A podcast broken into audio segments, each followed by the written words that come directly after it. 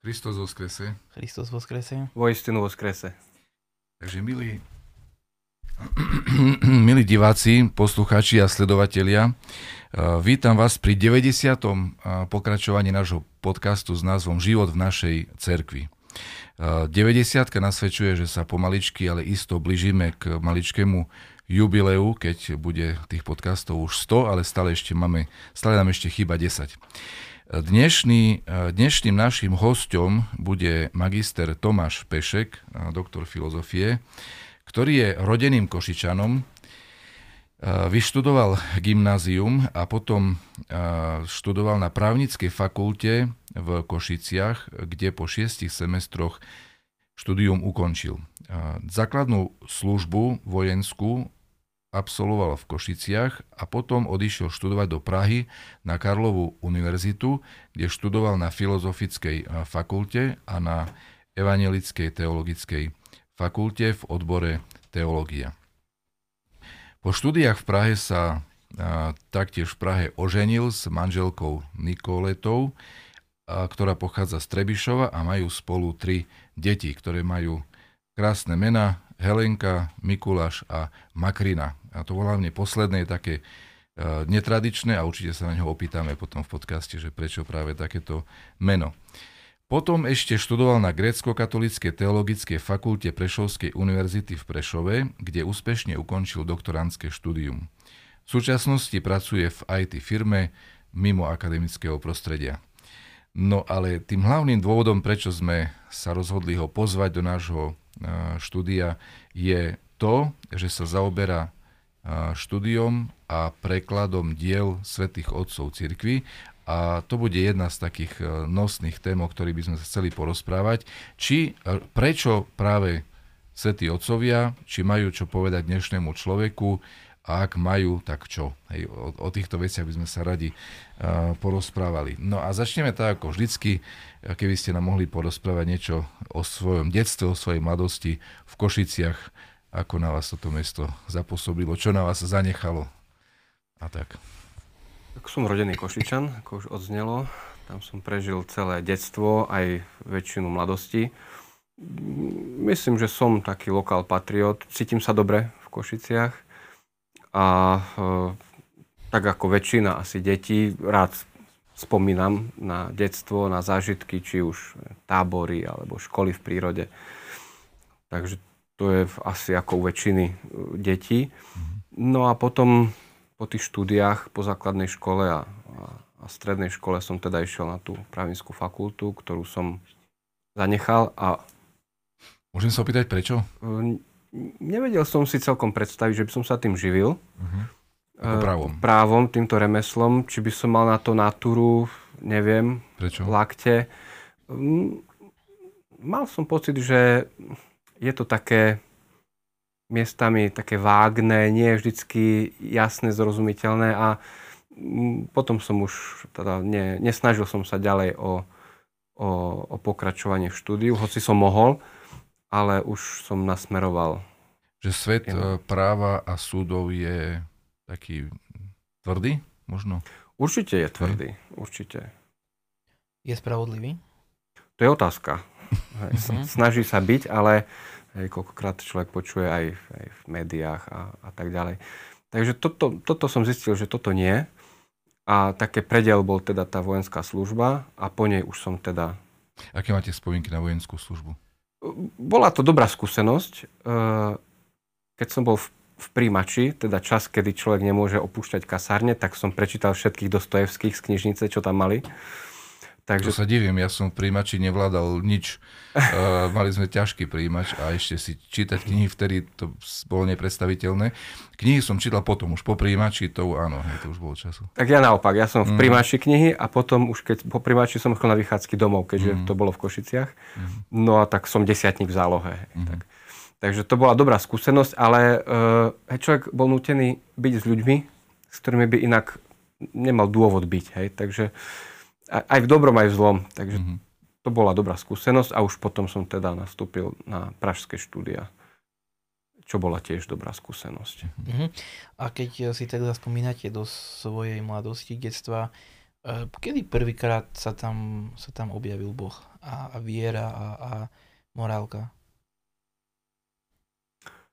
Uh, Ja myslím, že, že, že Boh skôr ako morálka, lebo také dieťa, Mhm. hej, to ešte nerozmýšľa v takých termínoch, hej, morálka. Mm, mm, neviem, ma, mám taký zážitok hej, e, e, zo škôlky ešte. Neviem, či to je vyslovene... To je e, krásne, to som ešte nepočul. Duchovný zažitok zo Áno, škôlky. áno, áno. Mhm. E, e, ťažko sa mi to opisuje slovami, ale e, to bolo v čase, keď deti spali, bolo ticho, hej, otvorené balkonové dvere, v diálke hej, rapčal výmeník, práve letelo lietadlo a mňa tak preniklo taký pocit, neviem ako to nazvať, ale že som súčasťou niečoho veľkého a všetko je tak, ako má byť a taký, až taký pocit blaha. Ja si to Mhm. dodnes pamätám a to je zo škôlky. Mhm. Uh, takže mm, toto je také, čo ako by som odpovedal na túto otázku. Mhm. No a potom sme boli vedení hej, ako veriaca rodina, takže Ste chodili pravidelne do pri, chrámu? áno, pri, Mhm. to patrilo k tomu, hej, že Mali ste vzťah k bohoslužbe vždy? uh, nie, ja som vyrastal v, v rímskokatolickom najprv uh, prostredí, takže to, mňa ako chlapca to otravovalo. To proste v nedelu chodili rozprávky, nie? Také Ale k Bohu ste mali dobrý vzťah. uh, no? uh, hej, hej, ale Mhm. keď tie, tie obradové veci, to, to Mhm. potom prišlo až neskôr, hej, že Mhm. človek taký začal hlbšie. Ako, Kedy? Mhm. ja si myslím, že kolo gymnázia a tak, Mhm. uh, to obdobie, hej, a, a vyššie. A kto mal taký najväčší možno vplyv, keď by sa dalo niekoho povedať z ľudí na váš duchovný život? Mali si niekoho, lebo Tak často asi- ľudia spomínajú možno starých rodičov a takto. Kto bol u vás? U mňa asi mamka. Moja, Mhm. hej. Na nej som videl, že, že tá viera je niečo uh, žité, niečo prirodzené. Aj na, na takých drobnostiach, hej, ako detsko. Keď som, si, napríklad? keď som si všimol, že vždy, keď išla nakrojiť chlieb, tak ho prežehnala aj Mhm. trikrát, hej. Uh, alebo, že sme sa pomodlili aj pred cestou, keď sme odchádzali už aj ako veľký, hej, uh, do Prahy na štúdia, tak sme si sadli všetci chvíľku pred cestou, hej, a potom sme sa pomodlili. Svojimi slovami? Uh, nie, nie, Nejaké modlitby? tak. Mhm. A človek videl, že to nie je len nedelná záležitosť, hej, viera to Mhm, nie je mhm. len ráno v nedelu, ale že to je niečo normálne, niečo bežné, prirodzené. Toto je asi o- alfa omega, nie? Ak, ak je to doma tiež praktizované, potom e, vzniká živá viera. Tak a rodič učí, aj keď neučí, hej, si myslí, Mhm. že neučí, ale tie Mhm. deti nasávajú a všímajú si, takže určite moja mamka bola taký. A, a v čo vo vás prebudilo dobrý e, vzťah k, e, už k bohoslužbám potom? Je niečo také, alebo to samo prišlo? Uh, myslím si, že v tom čase gy- gymnaziálnom a potom neskôr, že m- zaujímali ma veci, že ako to bolo pôvodne. čokoľvek, aj tie, aj tie náboženské a duchovné a taký návrat k autenticite, hej, takže ja som potom čítal už, ja neviem, svätého Benedikta z Nursie a tie počiatky mníštva a to bolo uchvatné čítanie hej, dodnes, ako sa prihovára hej, tým budúcim mníchom a tak. A, a potom som začal objavovať, hej, že tú, tú, tú krásu aj toho, by som povedal, náboženského, aj nielen osobný vzťah s Bohom, ale aj veci s tým spojené. Takže mm-hmm tomto období. A on taký pátranie, že ako, ako to bolo predtým, hej, e, to, čo je dnes, je výsledok nejakého mhm. vývoja. A čo bolo na začiatku? Tak toto mm-hmm. ma už asi od tých čas fascinovalo a to potom aj asi sa pretavilo do tej činnosti neskoršej. Mm-hmm. A v súčasnosti, aký máte vzťah k bohoslužbám, viete nám ako divákom priblížiť? Zároveň sa chcem opýtať, uh, aká je nejaká taká možno vaša najobľúbenejšia bohoslužba? Viem, že sa zaoberáte práve svetým uh, Vasiliom Veľkým. Uh, on má krásnu liturgiu, možno aký vzťah k nej máte? Uh, tak ťažko s vami opisovať. Hej? Keď Použil by som asi taký príklad. Uh, metropolita uh, Ilarion Alfejev v jednej knižke o modlitbe píše, že uh, Boh nám stále odpoveda, len my ho nevždy počujeme, lebo nie sme na neho naladení. A používa tam príklad s ladičkou, hej, že keď je správne naladený klavír a udrieme tón A a je správne naladená tá struna, tak aj tá ladička sa rozochveje. Hej, a teraz, aby som mm, použil toto prirovnanie, tak aj u mňa je to tak, hej, že E, môže byť množstvo rôznych obradov, ale len tento jeden, byzantsko-slovanský, je ten, ktorý vo mne rozochveje hej, srdce. Nejdem nikoho presviečať o tom, že, že je najlepší, najkrajší. Pre mňa je najlepší a najkrajší. Hej. A čím a, to je? Uh, myslím, že je tam veľmi pekná súhra uh, forma a obsah. Hej. Len mm-hmm. tie texty uh, veľkopôstne. To, to je čo, čo veta, mm. to myšlienka na, na premyšľanie na mm. dlhý čas. Hej. A, mhm. a mnoho, mnoho ľudí v podstate má aj záujem o tú našu církevnú slovanskú bohoslužbu, no mnohí sa nejakým spôsobom stiažujú, že nerozumejú. Možno, že čo je nejaký taký spôsob, a čo by ste poradili divákom, aby lepšie, lebo je dôležité rozumieť určite bohoslužbám, ako, ako bohoslužbe porozumieť. Možno nenechať sa odradiť hneď mm. do začiatku, že nerozumiem, alebo neviem, kedy je začiatok, lebo tam nie je zvonček, hej. Uh, nenechať sa odradiť, lebo uh, človek sa často dopracuje k, k pokladom, keď kope, mm. hej, nenájde poklad na mm-hmm. aj pohodený. Tak uh, aj toto, hej, že nechať pôsobiť bohoslúžbu na seba a ono to, hej, uh, nevzdať sa hneď. Mm-hmm. Uh, toto sa, tomu nerozumiem, alebo prečo je toto tak. Mm-hmm. Nemusí človek hneď všetkému rozumieť. Môže nechať to na seba iba vplývať a ono to mm-hmm. môže prísť. A čím to je, že vo vás vznikol záujem o také vážne, seriózne veci, ako je čítať Benedikta a, a, a svetých otcov a, a tak ďalej, zamýšľať sa nad takýmito vecami a čítať knihy o tom v mladom veku. E, prečo, prečo niektorí ľudia... Aj pre mňa je to záhada. Uh, možno, že že vo mne bola nejaká taká tužba po autenticite, hej, že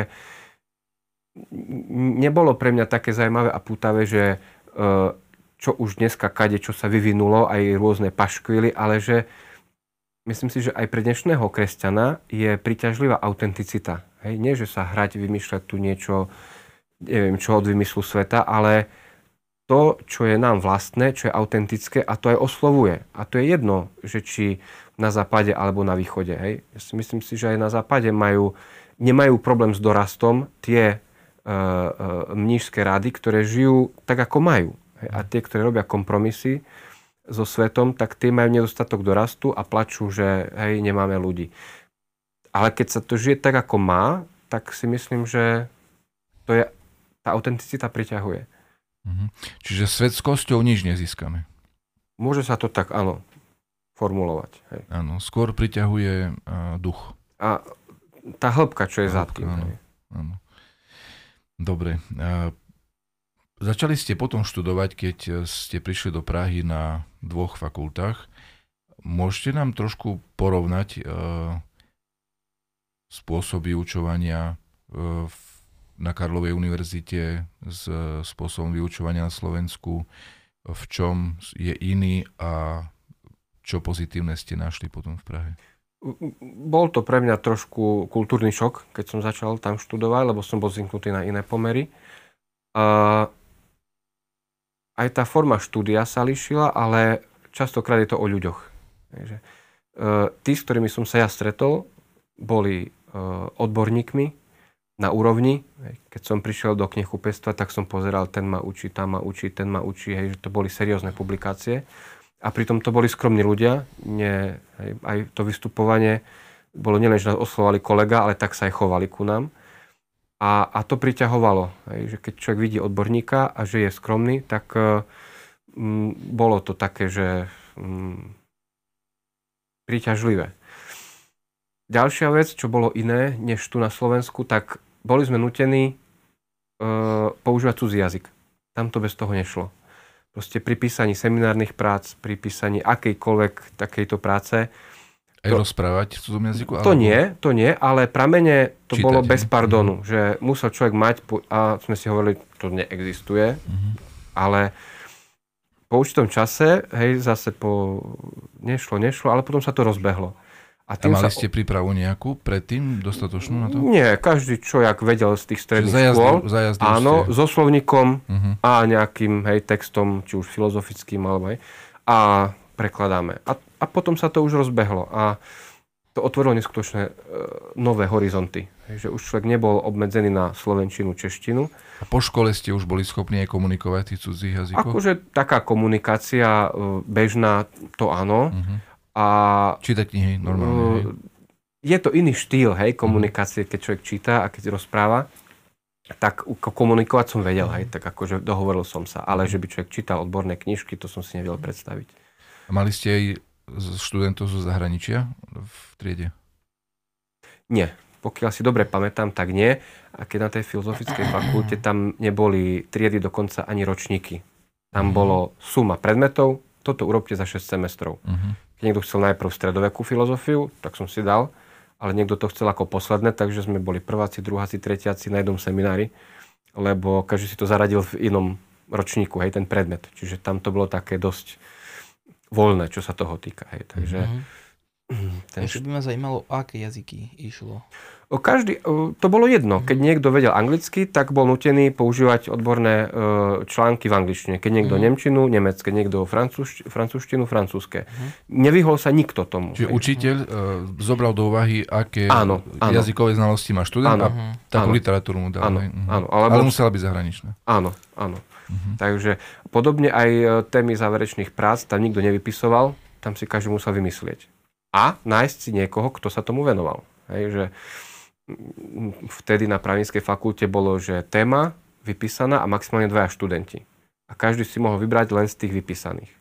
V Prahe nič vypísané, vymyslíte si. A nájdete si, kto vám bude viesť tú prácu, hej, či má čas, alebo či predsa mu sadla tá téma, hej, takže hmm. tam to bolo úplne, úplne iné. Je. Takže, ale potom sa predpokladalo, že áno, človek si zvolil, tak ho tá téma aj zaujíma. Nie je to dotiahnutý za ucho, tu na ťa sa ti zvyšila téma, musíš aj. Nie, mm-hmm. ty si vymyslí, ale potom už rob na tom. Mm-hmm. Čo bolo také najhodnotnejšie, najpozitívnejšie na Evangelickej teologickej fakulte? Uh, tamto štúdium sa viac podobalo na to naše, ako sme zvyknutí, ročníky a hej, tie predmety boli tak viac akože striktne. Uh, tam bola, je stále úžasná knižnica. Uh, mali kontakty s univerzitou v Nemecku, už neviem s ktorou, ale z nej sa dali požičať medzi knižničné vypožičky, takže keď človek potreboval literatúru, a vedel si ju nájsť v tej univerzitnej a ako Nemecku. fyzicky doniesli? Nie, Či? Poslali. Normálne Nie. poslali. Uh, tituly si človek pozrel katalóg elektronicky a vypísal žiadanku a evangelická uh, knižnica vyžiadala v mojom mene. Keď prišlo, dostal som avízo a mohol som si to tam... A kde je tá fakulta evangelická? Evangelická fakulta je na Černej ulici, to je nedaleko Teska Národní třídy.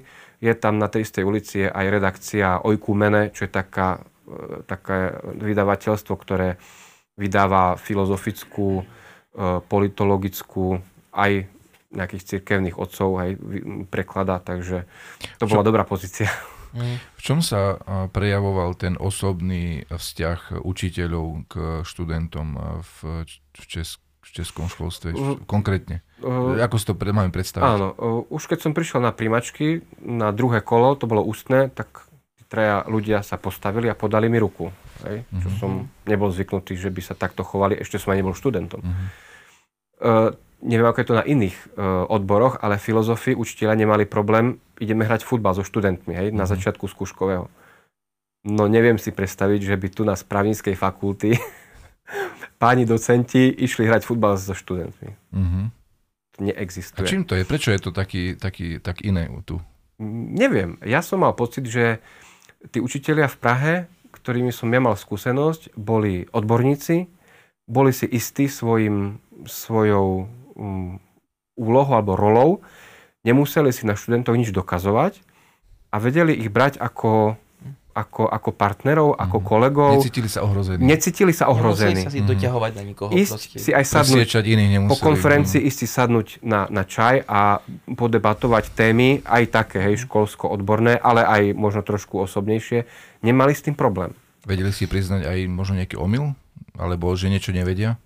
Ale hej, nebol problém, že nejaký študent prišiel s nejakým hej, pohľadom, postrehom a ho ocenili, že, že toto napríklad, hej, že im nenapadlo, alebo že áno, aj tak sa na to dá pozerať. Úplne v slobode a otvorenosti. Mhm. Mhm. Dobre, ďakujem pekne. E, totiž to, ako, sme spomenali, taká vaša hlavná, e, dá sa povedať, e, časť výskumu je venová práve patristickej literatúre. E, viete nám povedať, že čomu konkrétne sa zaoberáte? Vravili ste, že aj robíte rôzne preklady, Mm, keby ste, sa, keby ste nás do toho mohli zasvetiť trochu. E, Počas toho štúdia v Prahe som už vtedy vlastne v tej nastúpenej línii, hej, že pátranie po tých hej, autentických zdrojoch a tak, Mhm. tak som pre mňa top téma zo všetkých tých rokov a, a tém bola Mhm. práve uh, ranokresťanské časy. Hej, uh, otcovia cirkevní. A jedna z mojich tém bola uh, trojičná náuka u svätého Vasilia Veľkého, kde som vlastne sa venoval uh, dielu o Svetom duchu. A keď som to čítal, tak tá prvá a 30. kapitola bolo pre mňa nie, tá prvá a posledná, bolo pre mňa niečo tak strhujúce, že to som čítal so zatajeným dychom a s zimomriavkami na chrbte, pretože on tam tak vykreslil stav církvy v tých storočiach, vôbec nie nejak rúžovo, kde ho prirovnával k námornej bitke a, a e, opisuje, že e, spoločne bojujeme proti nepriateľovi, len keď ho vidíme, keď zmizne, bojujeme proti sebe. Hej, niektoré lode stroskotali pod náporom nepriateľa, iné pod uh, neskúseným kapitánom. Hej, keď si uvedomíme, že tie lode on myslí miestnej cirkvi, hej, tak to je, uh, to je, To je dramatické. to je keď si- dramatické. Keď si človek predstaví, že niektoré miestne cirkvy skrachujú, pretože ich niekto zle viedol, to je hrozné, nie? Tá zodpovednosť. A keď som toto čítal, tak som si povedal, to neexistuje, že, že to len ja tu budem čítať, Mm. to sa musí dostať ďalej. Hej, tak tam bol ten moment. V akom jazyku to bolo? E, To bolo, mal som grécko-nemecký Mhm. preklad a s tým som pracoval na tej mojej... A z- Zajímavé je, že my si takto vždy častokrát myslíme, že zlá doba je len dnes. Ale to nikdy nebolo ľahké však. Tak, presne.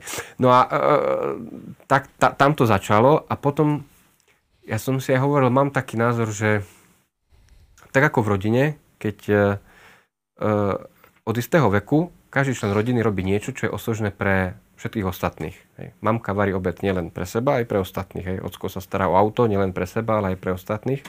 Deti vykladajú umývačku riadu, nie len to, čo oni používajú, ale aj e, čo ostatní. Tak ja mám názor, že aj v miestnej cirkvi by každý mal mať nejakú úlohu. Hej? Robiť niečo osožné pre všetkých. Od istého veku až do smrti. Podľa svojich možností, schopností. Niekto sa stará o chrám, niekto o chrámový spev, niekto príprava tábora, niekto práca s mládežou a niekto prekladá cirkevných otcov. Hej? Tak uh to som si akože našiel takú, takú poslanie je trošku patetické, ale no, prečo nie službu, uh, kde by som akože chcel pokračovať aj, aj naďalej. Mhm.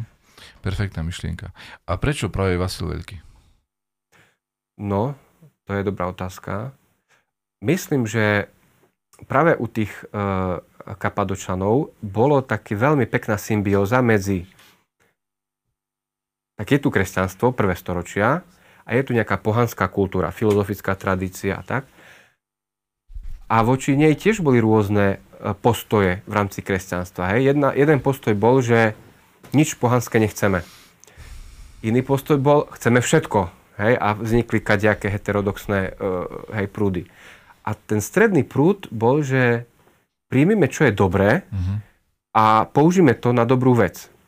Áno, nemali by sme byť asi zaostali ani v, treba v retorike alebo v takých veciach dobrých. Nie, ktoré... práve v povzbudení mladým uh-huh. svätý Vasilij píše, že uh, aby sa v duši natrvalo usadilo dobro a krása, je dobre, aby sa najprv venovalo svetským štúdiám a potom, keď si privykne na odraz slnka v hladine vody, potom nech pozerá priamo na zdroj svetla. E, treba rozumieť, že nech sa zaberá na, na bohoslovie, teológiu. Hej? Tak ako farbiari, keď pripravujú látky, tak nefarbia ich hneď, ale ich pripravia nejakým roztokom. To znamená, že v žiadnom veku sa nemusia obávať ľudia, že už je neskoro na štúdium teológie. Tak. Nemusí to byť len 18-ročný chlapec. Hej? Tak, lebo už svetské majú za sebou hej? A, a, a keď dôjde k zhode medzi tým svetským a duchovným, tak je to dobré, je to prospešné, hej? píše svätý Vasilij. Ak nedôjde k zhode, môžu to porovnať a oceniť to, čo je lepšie. Hej? Takže to je veľmi taký osvietený prístup k, k, k celej tej tradícii filozofickej. Aj tí cirkevní otcovia využívali množstvo e, tém, motivov, ktoré boli známe už dávno predtým vo filozofii. Hoci, ak sa nemýlim, uh, svätý Gregor uh, vyčítal svätému Vasiliovi, že sa až príliš začal miešať do tých svetských uh, náuk. no ale zase to bol... Kedy ťažké dať hranicu. Áno, hej. Takže možno, že preto, že som, preto som, sa, som sa venoval uh, im. Ale keď môžem v podstate z toho, čo ste povedali, mi vyplýva, že e, Svetý Vasil dal každému svoje miesto. Hej? V podstate práve tej, tým, tým svetským vedám a aj tej teológii aj svoju primeranú vážnosť. Áno. A, ale aj tí obrancovia viery, veď uh-huh. čo, čo mali k dispozícii, čo sa týka ja neviem, pojmového aparátu, myšlienkových uh, hej, rôznych štruktúr. No to, čo, to, čo už bolo predtým, hej, lebo mm. však kresťanstvo nevzniklo na zelenej lúke, hej, bola to nejaká židovská tradícia, grécko-rímska tradícia a to je fascinujúce, ako oni vedeli využiť uh, to dedičstvo na to, aby povedzme, sformulovali pravdy viery. Toto mi dnes trochu chýba niekedy, že málo si predstavitelia svetských náuk vážia teologov a niekedy možno aj teológovia si malo vážia e, týchto odborníkov v iných oblastiach. A to nie je dobre. Malo, malo by sa to nejako tak. zblížiť všetko a zosúľadiť, zharmonizovať. E, prerušil som vás e, vo chvíli, keď ste hovorili o látke farbiar, farbiarovi. No predtým, než Svetý Vasilij uvedie ten príklad, že svetské najprv náuky a potom, mm-hmm. hej, tak on predtým uvádza príklad o farbiaroch, hej, že tak keď farbiari uh, farbia látky, tak neponoria hneď do farby, ale majú iné roztoky, uh-huh. do ktorých ponoria uh-huh. tú látku, aby potom ona lepšie držala to farbivo. Uh-huh. A potom prechádza uh-huh. ku tomuto uh-huh. príkladu. Veľmi používa také uh-huh. príklady či z prírody, zo života. Uh-huh. To, je, to je úžasné. Ako... Aby bol človek zrelý, keď ideš študovať teológiu. Áno. Uh-huh. A potom, potom vlastne prečo svätý e, apoštol Pavol hovorí, e, že keď e, hovoril trošku takým možno vzletnejším štýlom, hovorí, hovorím to pre slabosť vášho tela. Hej? Že trošku možno akoby mm, tú takú e, e, krásnorečivejšiu formu možno e, nejak nie až príliš pocenil, alebo, alebo ako, ako by sme to povedali. Lebo hovorí proste... Keď... Ale veď to bolo dobre, nie? Veď e, zobral do úvahy určité, určitý charakter ľudí a, a vyšiel im ústrety. Áno, ale trošku akoby, mm, možno to nie až tak... tak ako, z, jeho, z jeho reči mi príde, ako by to nepovažoval za nejak extra ideálne. No tak uh, asi mu bolo ťažké sa z toho, z tých anielských sfér, alebo Hej. vysokých uh, sfér uh, znižiť uh, k takýmto uh, niž, nižším. Ale prečo by, keď sa rozpráva o vysokých sférach, to človek nemohol E, podať e, takým kultivovanejším jazykom, hej? No, uh, To je, to, je, to je jedno obdobie, hej, že hej. Apoštol Pavol, keď to ako trošku priťahnem za vlasy, hej, tak akože mohol sa vyjadrovať ako chcel, ale potom prišiel problém v ďalších storočiach, keď prišla otázka, a Isus Kristus je Boží syn, lebo Svetý Duch to je tiež Boh.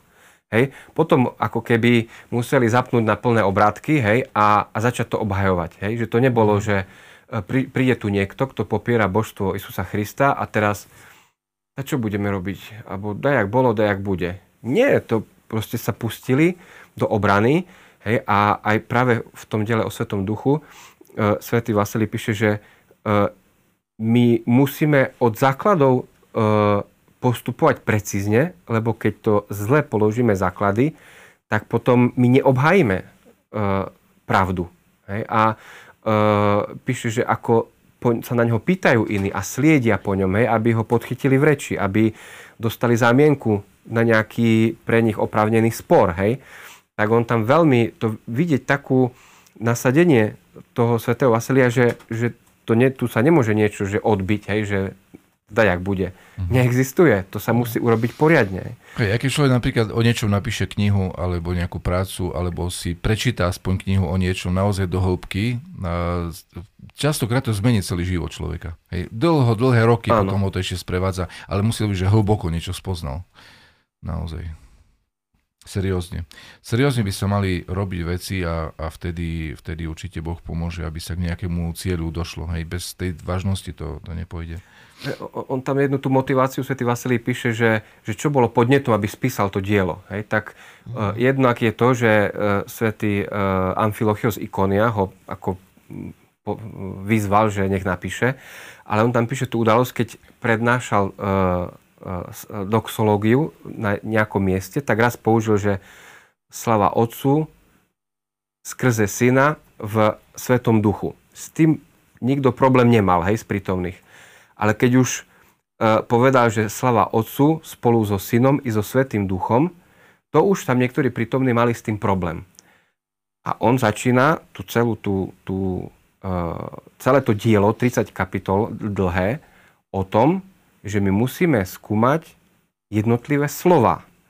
Hej, lebo čo je cieľom človeka? Tak pripodobniť sa Bohu, nakoľko je to možné v ľudskej prírodzenosti. No ale e, poznať môžeme len to, e, milovať môžeme to, čo poznáme. A základom poznania je reč. A základom reči sú slova, takže on vyslovene ide po tých slovách až slabikách a hovorí, my sa nezľakneme toho, keď niekto sa nám bude smiať, že takéto my tu preberáme akože darovnosti alebo hej, drobnosti. To musíme tak tu vyjasniť, aby to stalo na pevných základoch. Mm-hmm. Počas štúdia ste v rozhovore s vami uh, spomínali, že uh, ste boli na nejakej konferencii o nových spôsoboch vyučovania. Vy ako doktorant ste aj máte, ste učili, máte skúsenosť s pedagogickou činnosťou. Uh, aké nové, dobré, vhodné formy učenia sa vám vidia užitočné v dnešnej dobe?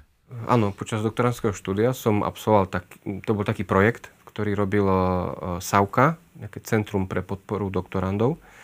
A spočíval v tom, že nejaký týždeň asi bol pobyt v Piešťanoch, kde prišli prednášať z uh, Budapešťanskej univerzity uh, učitelia a nové metódy vyučovania. To bolo v angličtine. A kto chcel, mohol pokračovať s tým, že počas semestra, ktorý ďalej bežal ako doktoránske štúdium, že mohol implementovať tie novinky, ktoré sa tam naučil, na svoju výuku ku študentom, ktorých učil. Hej. Takže toto sa mi veľmi páčilo, to boli najlepší čas môjho celého doktoránskeho štúdia. Proste príklad.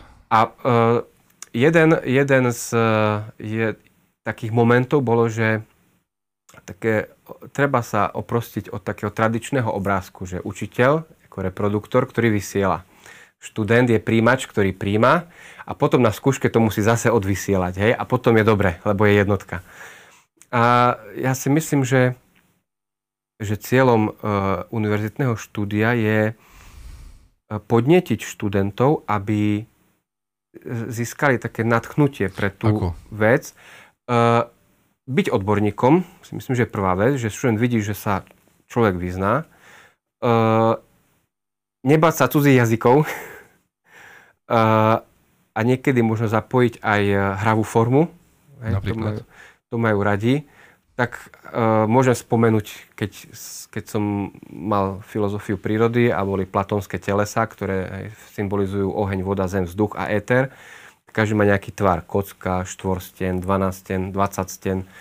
Tak som nakúpil gumové cukriky a študenti robili tieto telesa so šparatkami a mali z toho aj zábavu, aj sa naučili, aj si to zapamätali inak, než keby len text, hej. Uh, uh, Tie cukriky potom zjedli? Povedal som, že môžu. Že nie pred, ale až po. Mm-hmm. Hej. Ďalší moment je, uh, si myslím, že pracovať s primárnymi textami. Hej. Mm-hmm. Sice to zaberie možno čas, ale m, neučiť sa, že žil, zomrel, hlavná myšlienka. Ale zobrať kus jeho diela, ocek, tu, poďte študenti, prečítajme si. Mm-hmm. A keď je to v cudzom jazyku, nevadí, uh, ponamáhame sa, preložíme si. A toto si myslím, že by mohlo, že by mohlo mm-hmm. zabrať. Ešte nejaký príklad novej formy výužby? Ja som mal vždy, keď som, keď som prednášal, tak som eh, vždy nadhodil nejakú uh, takú otázku, ktorá bola taká nie že šokujúca, ale napríklad, že e, čo má spoločné spevačka Knechtová s Platónom. Uh-huh. A to sa dozviete na dnešnej hodine. Uh-huh. A potom som rozprával o, o Platónovi a má jednu pesničku, ktorá napadne pripomína hej, ten svet ideí a, a že pozera dolu a niečo na takýto štýl, hej, alebo uh-huh. neviem, otázka na čo majú spoločné Pythagorejci s kalkulačkou, hej. Uh-huh tak e, a zase sa dozvedeli, hej, že nejak ukladali tie kamienky, hej, a uh, kamienok sa povie kalkulus a, a z toho je potom, hej, že kalkulačka a niečo takou formou, čo sa aj naučia, niečo nové a aj ich to upúta, že, uh, hej, že to by nenapadlo, hej, a mhm. odrazu uh-huh. taký nejaký blesk zasvieti. Uh-huh. Ja by som mal otázku znovu k vlastne Svetým Otcom. v podstate už dlhší čas rozmýšľam nad tým, um, a možno ani to nie je správna úvaha, uh, prečo v dnešnej dobe možno nemáme takýchto velikánov uh, vlastne duchovnej literatúry, ako, ako boli tí svätí otcovia, uh, pretože, a možno, že ich len nejak nevidím, hej, um, ktorí, by, ktorí by proste prišli s takýmito prelomovými vecami, alebo možno je cesta tie ich veci podávať možno modernejším jazykom. Je to to isté, že už dajme tomu všetko zásadné bolo napísané, len to treba interpretovať pre danú mm. dobu. Mm, toto je si myslím, že dosť dôležitá vážna otázka, nejak si na to, na to zodpovedať, že, že, že ak, ak teda nemáme tu takýchto ľudí, prečo a, a čo vlastne s tým robiť? To je veľmi široká otázka, ale uh, tak poďme po poriadku. Uh, ja si myslím, že sú velikáni, hej, a teraz mm. či už Antony Surošský, alebo Serafim Rose, alebo Svetý Nektarios, hej. Uh, A v dnešnej dobe? No však to je dnešná doba, tak... No ale dajme tomu... Neviem, tak to, to sú tí najmladší, čo mi teraz napadli. Uh-huh. A... Z Petrohradu ste nejakého spomínali. Aha, tak to je, to je duchovný otec uh, Konstantín Parchomenko. Uh-huh. To je normálne kňaz, má rodinu, žije v Petrohrade, jeho videa pozerám má úžasné, či e, komentár k žalmom, či biblické témy iné. E, aj svoju rodinu filmuje, e, že ako pripravuje deti, povedzme, na veľký pôz, niečo si povedia o prežde osviaštených. Hej, čo to je? A to je na YouTube možno? Alebo Určite, môžem poslať link. To, uh-huh. Je to v ruštine. Kto nemá problém s ruštinou, tak strávi tam dlhé hodiny. Uh-huh. Je, to, je to úžasné čosi. On má svoj kanál, hej? Áno, áno. áno. Ešte nejakého jedného ste spomínali, nejaký Gabriel? Alebo uh, Siugumen Gavril, áno ale ja teraz, keď tak, tak skôr toho Konstantina Parchomenka. Uh-huh. Uh, a je aj na Instagrame, či... To neviem, na YouTube je. Na YouTube. Môžem link potom hey, poslať pod určite. tento podcast. Uh, a čo sa týka tých starých uh, cirkevných otcov, uh, tak oni mali tú situáciu podľa mňa stiaženú v tom, že museli aj brániť vieru. Dneska nikto nemusí písať spisy proti Ariánom alebo proti, hej. A možno hej. Nejakým, no Veď, možno, že hej. Aj dnes ale, je nemalo ľudí, ktorí spochybňujú božstvo Krista, úplne nemalo. A, ale, ale, my, hej, uh, ale, je, ale myslím, podstate, že z iných dôvodov, ako to bolo mm. v mhm. tých prvých storočiach. Dnes je v podstate asi kopu ľudí, ktorí vôbec spochybňujú uh, vlastne dôvod, prečo veriť. Prečo... to ateizmus šmahom a im je úplne no. jedno, že či tri osoby, dve, alebo hej. Mm. Uh, ale myslím si, že, že majú čo povedať a to sú práve tie dôvody, ktoré si myslím, že je dobré, prečo je dobré čítať tých cirkevných otcov. Tak jeden dôvod je, že možno stratíme také rúžové uh, okuliare o ranokresťanských dobách, hej, keď si človek uh-huh. prečíta napríklad hej, tie, tie kapitoly, ktoré som spomínal uh, z toho spisu o Svetom duchu. Uh, ďalšia vec je, že si človek uvedomí možno vzácnosť veci, ktoré dneska bereme už ako samozrejme, že máme ikony v chráme, že máme niečo ako virujú, to už bereme ako niečo bezproblémové a niečo samozrejme, ale že boli časy, kedy nasadzovali ľudia zdravie a život. Alebo že môžeme slúžiť liturgiu. Alebo, áno. alebo aj dnes existujú štáty, kde je obrovský problém nájsť liturgiu, alebo vôbec sa hlasí k cirkvi kresťanskej. A, a ten tretí dôvod, e, lebo myslím si, že tak ľudia nebudú čať dogmatické spisy, ale na čo sa ja chcem, alebo sa zameriavam, pri tých prekladoch sú tie homilie, kde e, človek nájde veľmi hlboké myšlienky pre svoj duchovný osoch. A to je ten hlavný dôvod, hej, že to, že spozná, ako bolo rané kresťanstvo, alebo hej, to je, nie zlé, ale myslím si, že ten duchovný osoch je ten primárny dôvod. A myslím si, že tí cirkevní otcovia ako žili v spojení s Bohom, a mali tak jasný vhľad do svojho vnútra, vedeli veľmi vystižne e, pomenovať veci, ktoré sa dejú v človeku.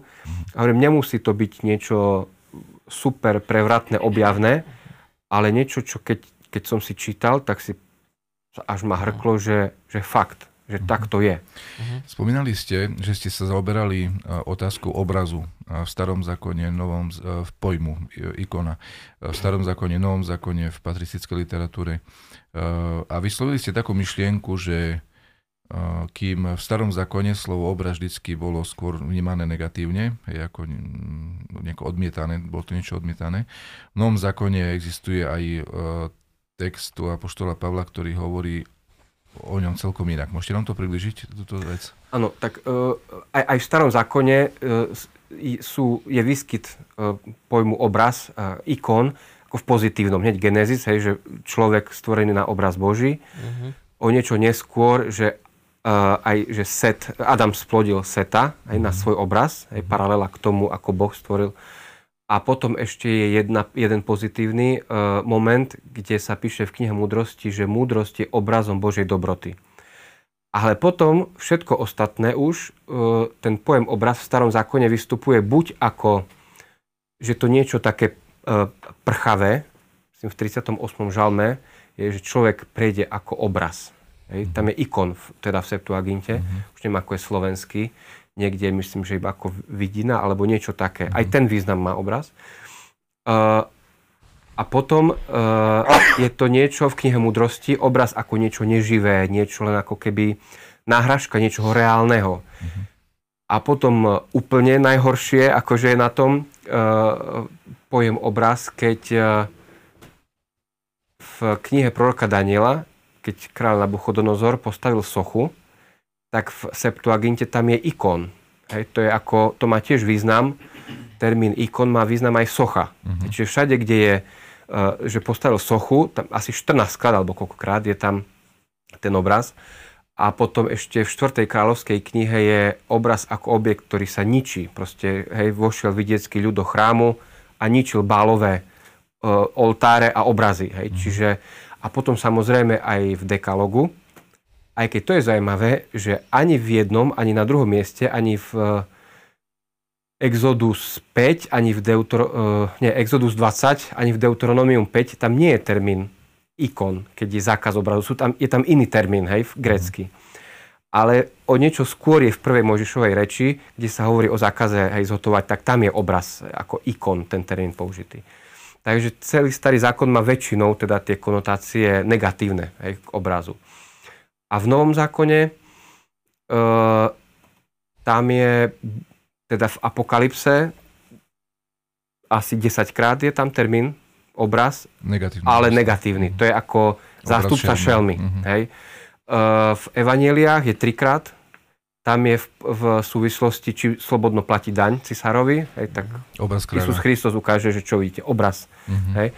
A potom u Apoštola Pavla je ten negatívny moment len u, v Rímanom 1.23, myslím, prvá kapitola určite už veršnem, že zamenili, zamenili mhm. ste, hej, uh, uh, slávu uh, uh, nemenného... Ne, ne, Afthartos, hej, Boha za obraz hej, človeka, plázov a tak. Ale vo všetkých ostatných e, momentoch je u Apoštola Pavla je to veľmi pozitívne. Hej. Buď, že Isus Kristus je obrazom Boha, alebo že muž nemá si zakrývať hlavu, lebo je obrazom Krista. A sú dve miesta uh, u Apoštola Pavla, kde je s pojmom obraz, až by som povedal, také zaražajúce uh, spojenia. Jeden je u, u Hebrejom 10, kde uh, sa píše, že zákon je len tieňom budúcich dobier. Hej? A nie je tým pravým obrazom veci. Hej? Že tu je obraz odrazu ako keby niečo, to čo je podstata veci. Hej? Že mm-hmm. naproti nemu je tieň, niečo také menej hodnotné. Hej? Mm-hmm. A obraz je tu čosi ako hej, na rozdiel od, od starého zákona, hej, tu je obraz niečo, čo vyjadruje podstatu veci. Lebo ako hovorí svätý Jan Damasky, že obraz privádza k prvoobrazu. Hej? Áno, áno. A druhé miesto je Kolosanom 3, kde sa píše, že oblečme si nového človeka, aby sme, e, parafrazujem, získali poznanie uh, od, od tvorcu, ktorý ho stvoril, hej, toho nového človeka. A to je zaujímavé, že tu je s obrazom spojené poznanie. Že obraz môže slúžiť na ceste k e, poznaniu. Hej, že môže byť, plniť aj túto funkciu, že nám ako pomáha pri ceste poznania. Uh-huh, uh-huh. No, uh, v podstate, ja znovu by som sa ešte vrátil k tým, tým dílám cirkevných otcov. Um, ešte by sme si možno predsa mohli zodpovedať na tú otázku. Nie je dobre a dôležité uh, nejak, uh, nejakým takým moderným jazykom in, zinterpretovať tie uh, diela cirkevných otcov tak, aby to bolo možno ľahšie pochopiteľné, lebo dnešní ľudia zdá sa, že skôr majú radšej také niečo skratené, niečo také úplne vyabstrahované, len ten absolútny základ. Instantné, áno. Hej, hej. Rozvarím hej. polievku, za dve minúty je hotová. Uh, to aj čo uh, robím hej, s, s otcom Savčákom, uh, berem ako, nech to použije každý ako chce. Ja sa len mhm, mhm. poteším, keď, keď to, čo sa preloží, niekto preformuluje, prepracuje už akoukoľvek formou prístupnejšou, to bude len dobré. Potom to mhm. ešte o to viac splnilo účel. Hej. To, Môže Čiže každý. to, čo ste vydali, je skôr také ťažšie čítanie? Uh, Taký doslovnejší preklad? Áno, ale uh, hovorím, neplánujem, neplánujem prekladať uh, dogmatické spisy, ale skôr tie homilie. Hej? A uh, tie sú skôr si myslím, že prístupnejšie. Hej? K... Ale lenže ja si myslím, že aby sme mohli urobiť tieto instantnejšie veci, jednoduchšie, hm. potrebujeme mať tie základy bez tých základov, uh, tie zložité veci. bez tých ťažkých vecí, uh-huh. nezrobíme dobre ľahké. Hej, by sme začali od konca a mohlo by to dopadnúť zle do konca. Mohli sme narobiť chyby. Hej, že musia byť tie nosné diela, tie seriózne diela, tie vážne diela, aby sme ich aj poznali, aspoň tí, ktorí učíme, ktorí slúžime. A potom môžeme z toho odvodiť také ľahšie potom nejaké formy. Tak, ale... Bez tých ťažkých to nepôjde. To potom e, otázka je, že a kde dáme stopku? Tej ľahkosti. Hej? Chceme mať mm. ľahké toto, chceme ľahké toto, aj duchovný život ľahký. aj, myslím, aj, aj, aj možno aj nie ľahkosti, a... ako skôr krátkosti. Hej. Napríklad, že uh, ak človek chce vedieť odpovedať krátko a správne, musí tomu perfektne rozumieť. Lebo ak tomu nerozumie perfektne, bude motať a do nekonečna rozprávať o tom a, a človek nevie z toho nejaký záver vyvodiť. Mm. A keď niekto povie dvoma vetami podstatu, znamená, že tomu naozaj rozumie dobre. A dopracovať sa k tomu, aby sme niečo veľké a vážne vedeli povedať dvoma vetami, si vyžaduje obrovské štúdium. Ja by som uh, uvedol príklad z jedného, z, uh, to je uh, nabádanie k Svetému krstu. Hej? To je aj v tejto knižke preložené. Uh, človeka stačí, že jedna myšlienka osloví. Hej? A tam, a práve taká, hej, že človek sa až ho hrkne, že je to niečo také vystižné. Hej? A práve v tom spise svätý Vasilij opisuje, že uvádza taký príklad e, z prírody, e, že je nejaký vtáčik, ktorý keď vidí, že jeho mlaďa tam hrozí nebezpečenstvo od lovcov, tak on začne pred nimi poletovať a láka ich preč. Hej? Ale nie ďaleko, aby oni ho neprestali naháňať a dáva im nádej, hej, že ho môžu chytiť. A keď už vidí, že tie mladiatka sú v bezpečí, tak potom im odletí. A svätý Vasil hovorí, že aj diabol takto postupuje, hej, že vidí, že všetko sa deje v prítomnosti, tak človeku hej, podsúva, že dnešok daruj mne. Hej, a Bohu dáš potom zajtrajšok. Hej, a človek, keď toto číta, tak spie, že, že fú, že naozaj, že to tak funguje, hej, že koľkokrát si povieme, že, o, že som unavený, Bože, že na teba bude mať čas zajtra, hej a hovorí vlastne, že takto nás diabol hej, oberá o, o väčnosť. Hej. Mm. Nepovie nám, že zriekni sa Boha. Ako píše, to by kresťan neurobil, hej, že aby, ani by ho nepočúval. Ale on je múdry v konaní zla, hej, je lstivý. Hej, a, a takto nás oberá o väčnosť. Hej. A keď toto človek prečíta, tak uh, som žasol, že niečo také si človek povie, že, že fakt, aj vo mne to je. Ale predtým som to nevedel pomenovať. Mm. A tu som si to prečítal a sem to je geniálne. Hej to není, že teraz hej, vymyslíme perpetu mobile, ale to je, je to geniálne. Hej? Uh-huh. A na duchovný osoch. Uh-huh. Druhou takou významnejšou prácou, ktorú ste spracovali na fakulte, bola filozofia ikon u svätého Jana Damašského. Mm, prečo vás zaujal práve svätý Jan Damašský? Čo je u neho možno pre dnešnú dobu užitočné? Práve tie, tie ikony, tá samozrejmosť hej, svetých ikon dneska ma, ma primela k tomu, že e, ako bojovali o to, aby to bolo v dnešných časoch samozrejme. Tak e, on bol pre mňa takým, no, tak on je najvýraznejšou postavou, ktorý teda hej, sa obhajoval úctu k obrazom a e, celý ten jeho myšlienkový, e, tá jeho obhajoba je e, veľmi zaujímavá neviem, či to teraz tu ako približovať, ale dvoma tiež, vetami. tiež rozlišuje. hovorí, Filozofiu ikon dvoma vetami. Hovorí, že uh, to, čo už aj bolo v minulých storočiach, ale nie v súvislosti s uh, ikonami povedané.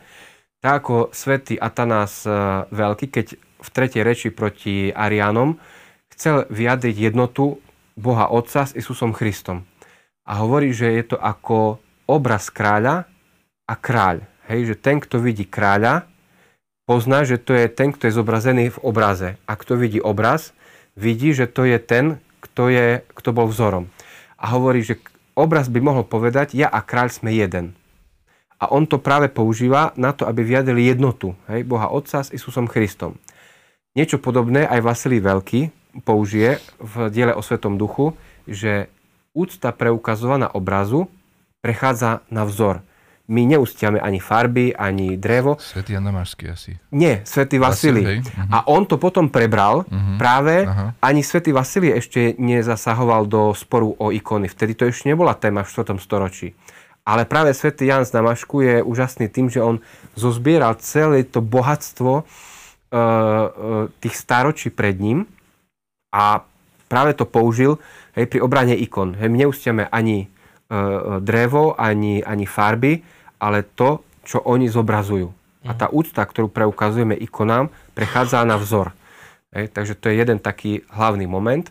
A to, že my môžeme... My uctievame obraz, ale nie to, farbu. Tak, uh, uctievame to, kto je na tom zobrazený, hej, ano, ano. na tom obraze. Obraz nie v zmysle dosky, alebo tak, toho predmetu, tak. ale, ale obraz toho tej bytosti, toho prvobrazu. Áno, hej, ten áno. Prvobraz. A, a, a druhá vec, tým odporcom obrazov nešlo e, proste do hlavy, jak je, my nemôžeme Boha zobraziť. Boh nemá farbu, nemá tvár, nemá, není ohraničený, my nemôžeme zobrazovať Boha.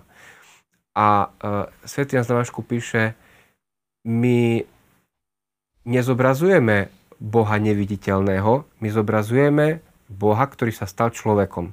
Ej, to je to nepochopiteľné pre nás ľudí, že ako je možné, že sa Boh ako keby ohraničil hej, ľudským telom. My zobrazujeme Isusa Krista, ktorý sa stal človekom. Hej. Nie Boha Otca neviditeľného, hej? Veď koniec koncov svätý Vasil Veľký v jednej z modlitieb počas liturgie e, svojej Vasila Veľkého to spomína, hej, on tam hovorí to načertanie ipostasy, hej, proste. E, áno. On v podstate, on tam veľmi krásne túto práve problematiku keď, keď Kristus je obraz Otca, tak mm-hmm. potom slovo obraz nie je len tak hocičo. Áno. Ja preto som povedal, že uctievame obraz, ale nie v zmysle áno. veci. Hej. Hej. Hm. Dobre. Mm, čo si myslíte, akým spôsobom by sa dalo natknúť ľudí pred čítanie Svetých Otcov? to by som povedal misii, nejako, aká misia by sa v tomto tak najprv urobiť? Duchovenstvo musí zabrať oče. Áno, jasné. Tým, že, že na propovediach sa dostane k ľuďom tie myšlienky a aj to samotné nadšenie duchovného, strhne veriacich. Mm-hmm. Príkladom ste vy, otec Savčak, to proste strháva ľudí. Mm-hmm. Minulé mi jedna veriaca povedala, že ďakujem oči, že ste dali do cerkvy ikonu svätého Gabriela Urgebadze, lebo som veľa o ňom čítala. Ja som si myslel, ú, to je krásne. Hej, že uh, sa poteším veľmi, keď sa dosviem, že ľudia čítajú a, a poznajú tých svetých. Nielen, že ikona v cerkvi, ale, ale normálne vie o ňom, čo robil, čo... Áno, to je ďalšia forma úcty. Nielen, že sa modlím, poboskám ikonu, prosím, ďakujem, hej, o príhovor, ale že čítam jeho slova. Mm-hmm. To je tiež iná forma úcty, hej, mm-hmm. že... Mm-hmm. Dobre, skúsime dať teraz priestor diváckým otázkam.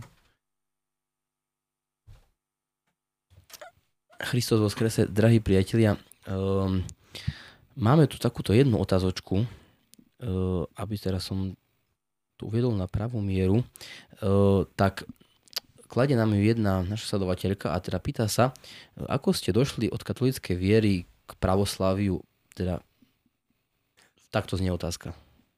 Ja som, ja som aktuálne som grécko-katolík.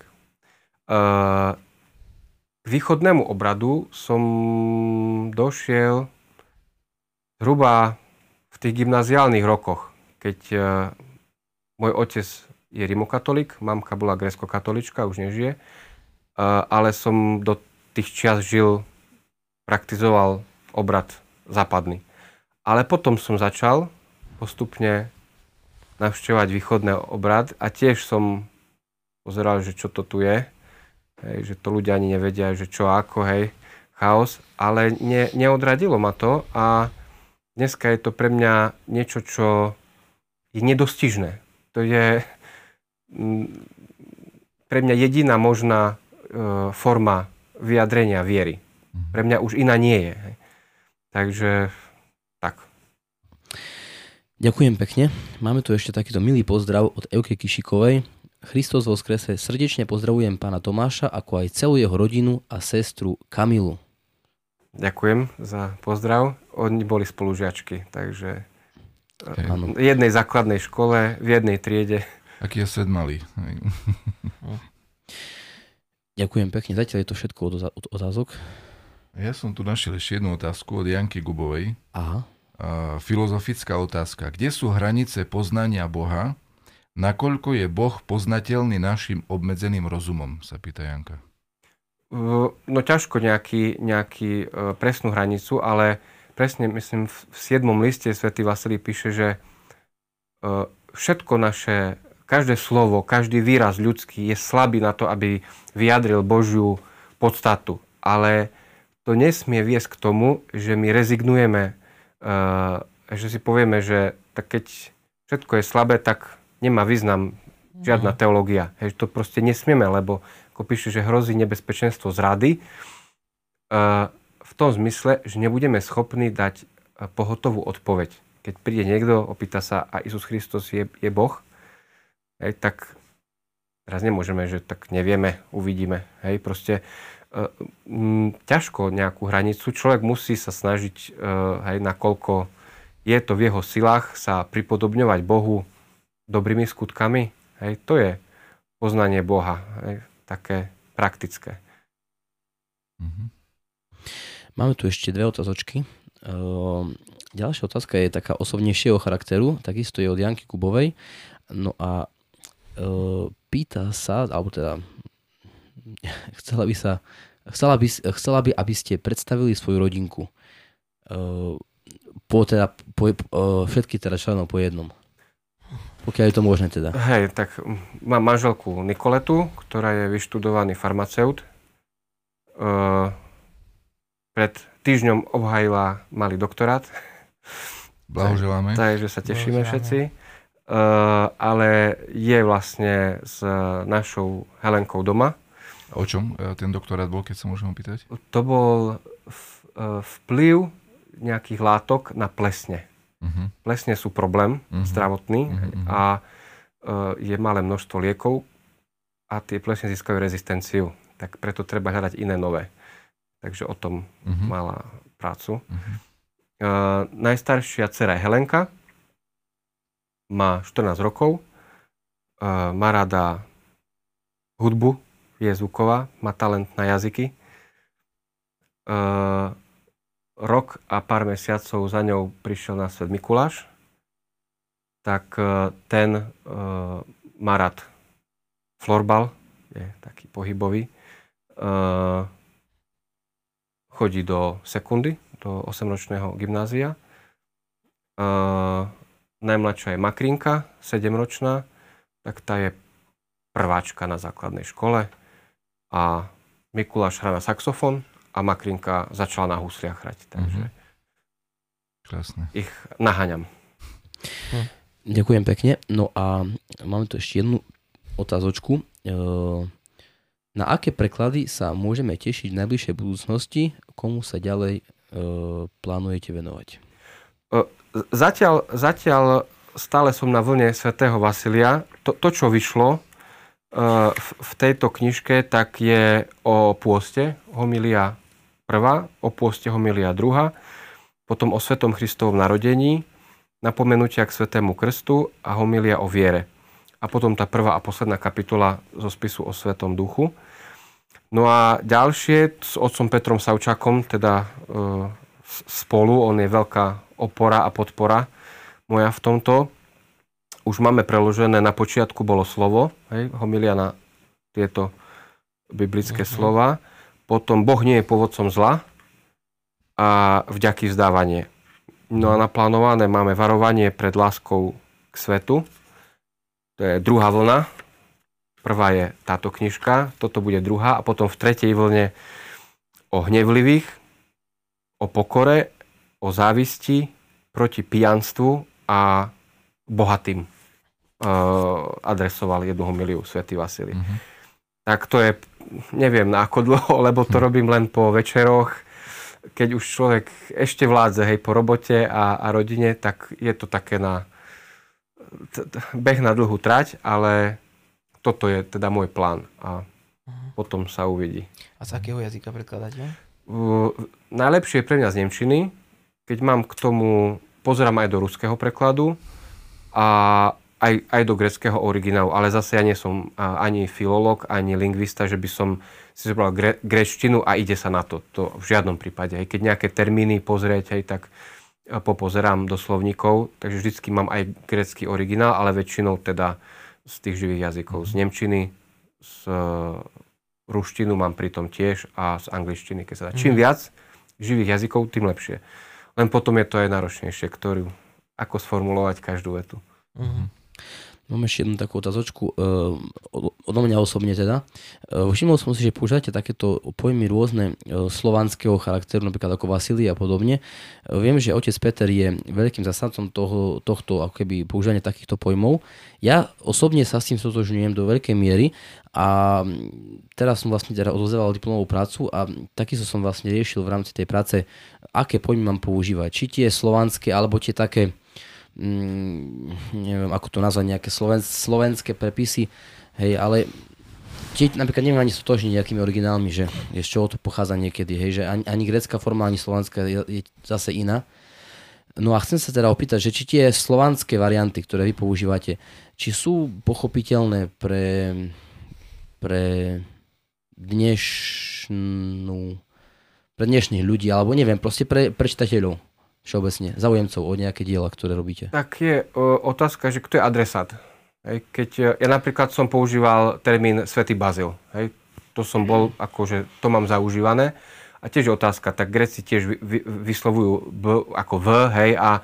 Uh, a vždy vyslovovali. A, a, to takže, bolo nedorozumenie, no, keď sa to zmenilo na B, hej. Takže na, je to také, hej, že uh, čo sa týka tých prác v škole, myslím si, že v princípe je to jedno, len treba sa toho držať, hej, potom nemiešať. Hej, už keď si dám nejakú zásadu na úvod, už potom nech sa toho držím, hej. Mm-hmm. A, a mm, keď ja s otcom Petrom e, to už češeme, ten záverečný hej, preklad, tak e, keď beriem, že to je pre prvoplánovo, pre pravoslavnú verejnosť, tak beriem, že to, že to bude zrozumiteľné. Hej, že to je istá komunita. Mne sa vidí, že aj v dnešnej dobe napríklad existuje meno Vasil, úplne bežne asi aj v kalendári, aj poznám veľa Vasilov, ale Bazil, e, to je cudzie niečo. Hej, čiže Vasil pre mňa je nám bližšie tu aj Slovákom, mm-hmm. nielen Rusinom. Mne príde osobne ako Bazil, ako ani, aj pre Slovákov takmer viac menej nejaký taký neviem, nejaký cudzí, element. cudzí pojem, uh-huh. doslova nejaký, uh-huh.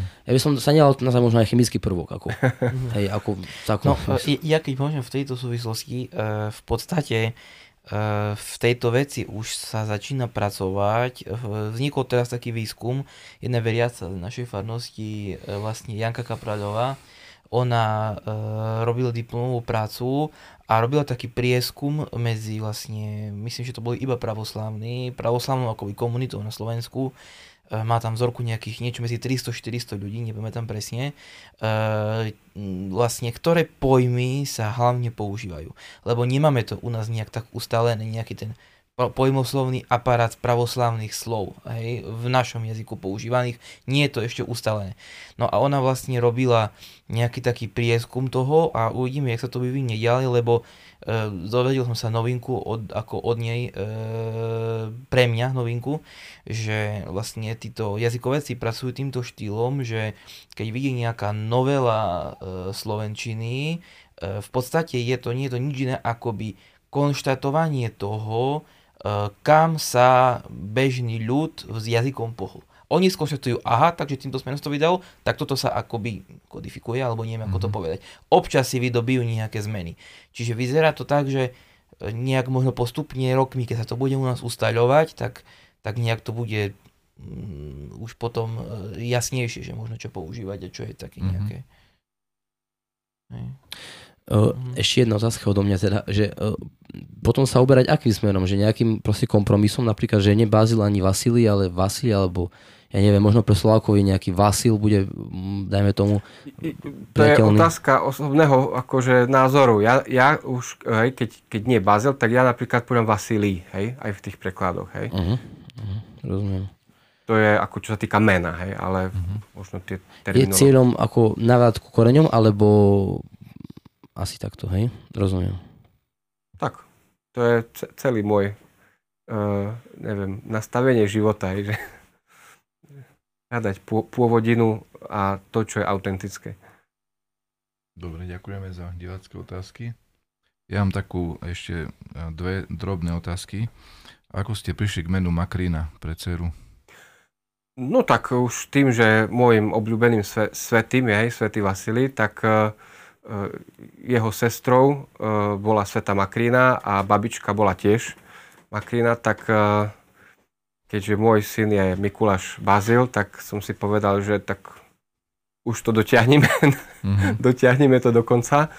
A našej Helenke sme dali na výber, že či Tatiana alebo Makrina. Tak mm-hmm. povedala Makrina. Ja som sa potešil, mm-hmm. že si vybrala to a dostala meno Makrina. Mm-hmm. Um, vidíte nejaký rozdiel medzi uh, starobilejšími svetými otcami a novodobými, alebo je to v princípe to isté? Hovorím, tí dnešní myslím, že nemusia nejaké také dogmatické spisy uh, siahodlhé a komplikované hej, a s takým nasadením písať. A skôr sú to také praktické do, hej, do duchovného života, mm. čo ale robili aj, aj, aj tí starí otcovia, mm. len popri tom ešte aj tieto hej, uh, apologetické mm spisy. Takže um, veľmi na mňa napríklad urobil dojem uh, film uh, Boží muž, The Man of God, o Svetom Nektáriovi. Hej, tak uh, som si objednal uh, knižku cez moju druhú sestru v Nemecku, ktorá ale v angličtine. Hej, ale som si keď on bol taký úžasný kazateľ, že museli predávať, e, no nepredávať, dávať lístky ako miestenky do chrámu, lebo sa tam ľudia nemošli, tak e, asi tie myšlienky budú mať niečo do seba, hej. Takže mám takú tenkú brožúrku v angličtine, ale uh-huh. do ktorej sa tiež niekedy možno pustím, hej, o, o, o, o pokáni, hej, o... Uh-huh. Takže... Film existuje aj o Svetom Paisiovi Svetohorskom, 9-dielny a točia sa ďalšie diely. Každý z tých dielov má 4 hodiny približne. Je veľmi zaujímavý, je síce v grečtine, ale má ruské titulky. Keby náhodou Aha. niekto chcel, tak odporúčam vrelo. Videl som všetky 9 dielov, je to veľmi dobré. Tento je v angličtine, ten Man of God. Jelena mm-hmm. Popovič je režisérka. Úžasný film. Úžasný. To Hej, videl som to, áno. Odporúčať. Dobre. Ešte možno máš ty nejakú otázku? Mm, momentálne nič ma Dobre, takže tradičná otázka na záver. Váš obľúbený výrok zo Svetého písma? je ich viacero, ale taký jeden, ktorý som vybral, je z prvého, prvého listu Apoštola Pavla Korintianom z prvej kapitoly. Múdrosť múdrych s Marím, rozumnosť rozumných uh, um, zahubím, nejak tak, hej. A teraz mm-hmm. uh, pokračuje, že múdrosť tohto sveta Boh obrátil na bláznostvo, hej, lebo múdrosťou je, hej, múdrosť kríža toto je taký, to som mal aj na promočnom oznámení, aj, mm-hmm. tak, taký mm-hmm. kontrapunkt možno na prvý mm-hmm. pohľad, mm-hmm. ale ten sa mi tak... Mm-hmm. Dobre, ďakujem veľmi pekne, takže uh, ďakujem aj za, za toto pripomenutie takého vážneho textu, aby sme uh, hľadali Božiu múdrosť. To je nad, nad všetkým. Ďakujem veľmi pekne hospodu Bohu za dnešný rozhovor, za chvíle stravené spoločne s vami ktoré nás určite obohatili a verím, že aj e, divákom priniesli e, užitok spasiteľný. Ďakujem vám za ochotu, čas, námahu, trpezlivosť a lásku, ktorú ste prejavili tým, že ste k nám prišli aj osobne a o to tak bezprostrednejšie sme sa mohli porozprávať. Ďakujem divákom, našim poslucháčom za otázky, reakcie a sledovanie a pozbudenie. No a takisto spolu moderátorovi a našim technikom, chlapcom. Taký vďaka patrí aj tebe za moderovanie. No a chcel by som ako vždy na záver poželať uh, požehnané ďalšie dni a ďalší týždeň prežitý s Bohom a s našou církou a s našimi bohoslužbami. Uh, v nedelu nás čaká uh, nedela žien Mironosic a zďaleka to nie je iba o ženách, je to aj o svetom Jozefovi z Arimatie a svetom Nikodémovi a, a ďalších keby som mohol v súvislosti s nedeľou všetkých e, divákov našich srdečne pozvať na našu pravoslavnú cirkevnú obec do Smolníka, kde budeme organizovať koncert duchovnej, paschálnej duchovnej piesne. O 14.00 bude večernia a o 15.00 začne samotný koncert. Čiže ktokoľvek by ste mali chuť, záujem, Smolníku, budete v Smolníku, áno, e, budete vítaní. Dobre, ďakujem za výbornú, výborný doplnok. No a tiež v nedeľu bude ešte pamiatka blahovernej e, carovny Tamary, carovny gruzínskej, e, ktorú e, si veľmi ctíme a mnohí jej život poznáme. V útorok bude pamiatka blaženej Matrony Moskovskej, veľmi zaujímavej osobnosti spomedzi našich svetých. V stredu mučenika Gabriela Bialistockého, takisto veľmi známeho aj v našich končinách, nielen v Poľsku, a svätého Nikolaja Velimiroviča, ktorý bol biskupom Ochrickým a Žičským. No a mnoho ďalších samozrejme e, pamiatok a, a siatočných chvíľ, ktoré budeme môcť mhm. prežiť, prežiť s našou cirkvou. Takže nech nám to všetkým mhm. bude na spasenie Bohu na slavu. Prajem pekný večer, požehnaný. S Bohom.